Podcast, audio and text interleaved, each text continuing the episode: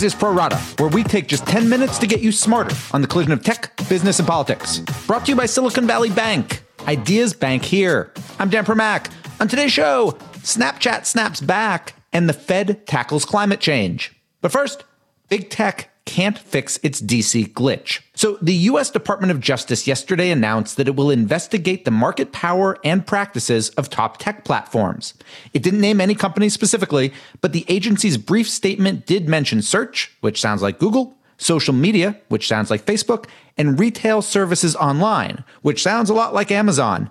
And it's possible you could interpret some of that as including Apple, Walmart, and Microsoft. Why it matters is that every single one of these companies is justifiably terrified of eventually being sued for antitrust violations. Not only because it could cause them to eventually divest some key businesses, like maybe Facebook being forced to dump Instagram, but also because these sorts of cases are so distracting and so limiting that they can have other, more devastating consequences. Remember, Microsoft's big loss during its 1990s antitrust ordeal didn't come from the courts. It came from being too preoccupied or maybe too scared to put down a little up and comer called Google. The bottom line right now is that we are in the early innings of the DOJ's antitrust process, but this feels like a very big bipartisan game in which tech has few fans in the DC bleachers. In 15 seconds, we'll go deeper with Axios tech policy reporter David McCabe. But first, this.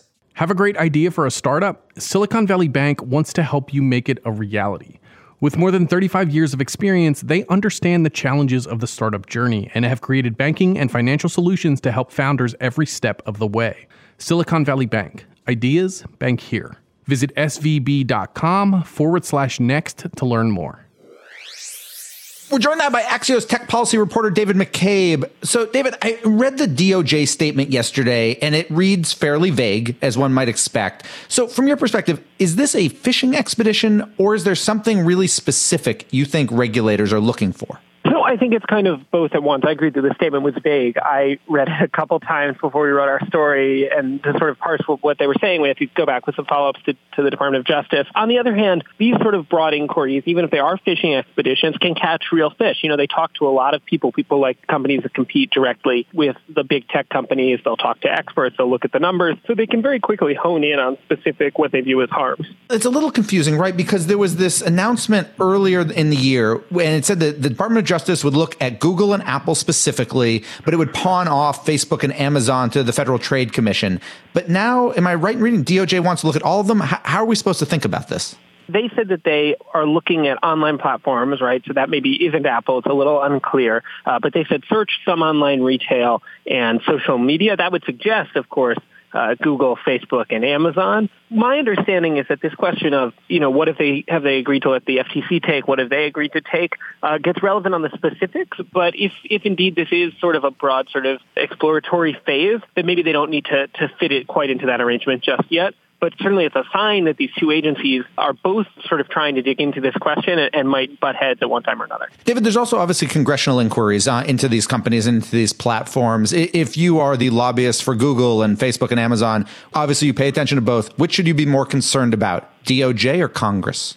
I think in the near term, Congress has a lot of power to, to get information and potentially embarrass these companies. You know, from an optics perspective, the perspective of, of how it looks and, and how this issue is debated, certainly Congress has a lot of power there. They do, the Judiciary Committee, I think, can subpoena companies or, or people if they wanted to. So, so certainly that's significant.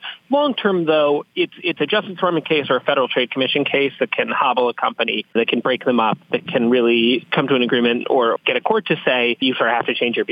I think short term, the action's in Congress, and long term, the action is at the regulatory agencies. These investigations, uh, these kind of regulatory big antitrust investigations, you know, that aren't centered on, say, a particular merger, but really kind of digging in much deeper, often take a long time. Is there a political clock on this? In other words, were there to be a Democrat beating President Trump in next year's election, new attorney general, new antitrust chief, probably, does all this go away, or is this going to outlast whatever happens in November 2020?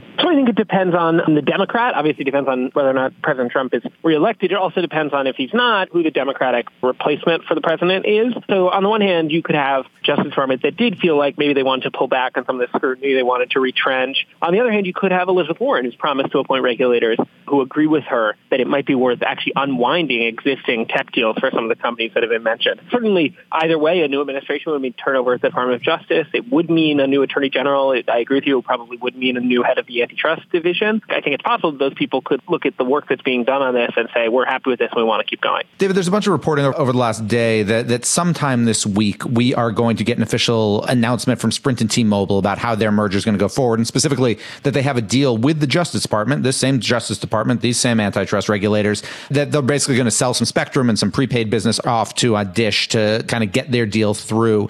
I'm curious, do you feel that's kind of a big win for DOJ in the tech telecom world after kind of being embarrassed on AT&T Time Warner? Does that have legs? Does that give the antitrust chief, Makan Delrahim, does that give him more power now to go after, say, Google, Amazon, Facebook? I think it's hard to say. These things, though, generally at caution are pretty case by case, but certainly is a rebound from the pretty humiliating loss that they suffered in AT&T Time Warner. Should it go through? One final quick question, which is unrelated. You are on your way to an FTC press conference about a fine against Facebook. What's your quick takeaway on this $5 billion penalty? You know, I think on the one hand, $5 billion is a lot of money. It's a historic number for the agency. On the other hand, the real question is whether or not the meat of the settlement, these behavioral conditions on Facebook, play out and actually change behavior at Facebook, right? Do they change how they create products? Does it change how they approach their work? And I, I think that is a question that's going to be borne out in the year to come. Am I correct saying Zuckerberg has to testify or attest to that he personally dealt or is personally addressing some of these privacy concerns? What does that actually mean? Does that create any personal liability for him? So he has to sign off on, on quarterly reports. I think Facebook has fought really hard to limit his personal liability, but it does create sort of more of a personal incentive for him to stand by their compliance reports than it did before. David McCabe, tech policy reporter for Axios. Thank you so much for joining us. My final two right after this. Ping pong tables, kombucha on tap, and open floor office plans are nice, but your startup will need more to succeed. With Silicon Valley Bank, you'll get a banking and financial partner with more than 35 years of experience helping founders move their bold ideas forward faster. Silicon Valley Bank, ideas bank here. Visit svb.com forward slash next to learn more.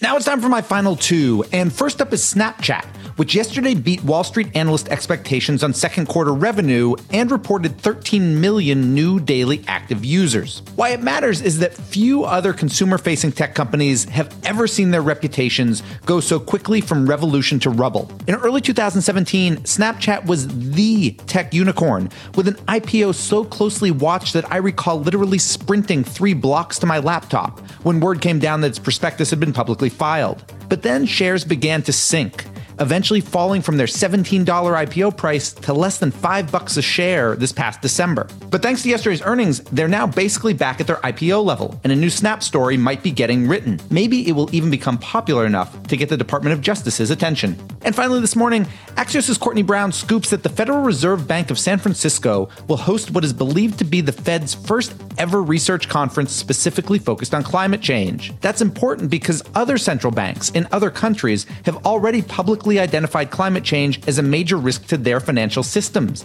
and it now looks like ours might be preparing to do the same. And we're done. Big thanks for listening. And to my producer, Tim Shovers, have a great National Tequila Day. And we'll be back tomorrow with another Pro Rata podcast.